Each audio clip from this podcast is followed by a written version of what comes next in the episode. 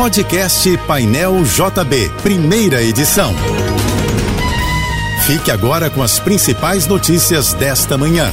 Oferecimento Assim Saúde. Hospitais, clínicas, exames e mais de mil consultórios. Ligue 2102 5555 e Univassouras, formando o profissional do futuro.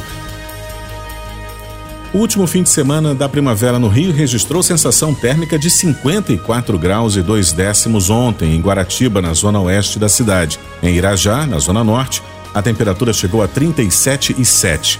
O sistema Alerta Rio da Prefeitura prevê que a chuva pode voltar à capital fluminense na próxima quinta-feira, último dia da estação, mas avisa que o calor não vai diminuir. A brasileira Raíssa Leal conquistou ontem o vice-campeonato mundial de Skate Street em Tóquio.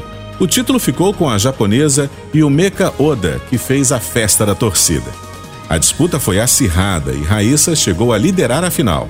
Na terceira colocação ficou outra japonesa, Nashia Momiji. A prata em Tóquio encerra uma temporada vitoriosa de Raíssa Leal.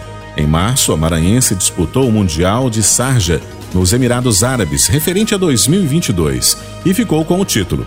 E no início deste mês, em São Paulo, ela foi bicampeã do Supercrawl do Street League Skateboarding, principal circuito mundial da modalidade. O corpo do cantor e compositor Carlos Lira foi velado e cremado na tarde de ontem no cemitério Memorial do Carmo, no Caju, na zona portuária do Rio.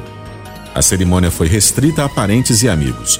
Ícone da bossa nova, Carlinhos Lira, como era chamado pelos mais próximos, morreu na madrugada de sábado no hospital da Unimed, na Barra da Tijuca, onde foi internado na quinta-feira com um quadro de febre. A causa da morte não foi informada.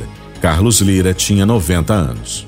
As mudanças climáticas no Brasil podem levar à proliferação de vetores como o mosquito Aedes aegypti e, em consequência, agravar arboviroses como a dengue, a zika e a chikungunya. É o que aponta um levantamento feito pela plataforma Adapta Brasil, vinculada ao Ministério da Ciência, Tecnologia e Inovação, em parceria com a Fundação Oswaldo Cruz. As projeções também indicam riscos de expansão da malária e da leishmaniose. O trabalho levou em conta fatores como a umidade relativa do ar, a precipitação acumulada para associar a ocorrência do vetor e a exposição da população a esses vetores. O Conselho da FIFA anunciou em Jeddah, na Arábia Saudita, os detalhes do novo Mundial de Clubes que será disputado a partir de 2025. O torneio vai reunir 32 times e será realizado nos Estados Unidos entre 15 de junho e 13 de julho. Esse período coincide com a reta final da temporada europeia e o meio das competições brasileiras e sul-americanas. O Brasil tem três clubes classificados para o novo Mundial: Palmeiras, Flamengo e Fluminense, campeões da Taça Libertadores de 2021, 2022 e 2023, respectivamente. O vencedor da Libertadores de 2024 também vai garantir vaga no novo Mundial de Clubes. O novo Procurador-Geral da República, Paulo Gonet, vai tomar posse hoje na Procuradoria-Geral da República em Brasília. Ele será o décimo Procurador-Geral da República desde a redemocratização. O mandato é de dois anos. Gonê vai suceder a procuradora-geral interina Eliseta de Paiva Ramos, que está no cargo desde o fim de setembro, após a saída de Augusto Aras. Indicado pelo presidente Luiz Inácio Lula da Silva, Paulo Gonê passou por sabatina no Senado e foi aprovado no plenário da casa na semana passada. O cantor Gilberto Gil, de 81 anos, ganhou uma estátua na orla de Copacabana. A escultura fica em frente ao quiosque Areia MPB, entre os postos 2 e 3 da Avenida Atlântica. Imortal da Academia Brasileira de Letras, o baiano é retratado no monumento, sentado em um banco com um violão. A obra, feita em fibra de vidro, é assinada pelo artista paraense Francisco Costa.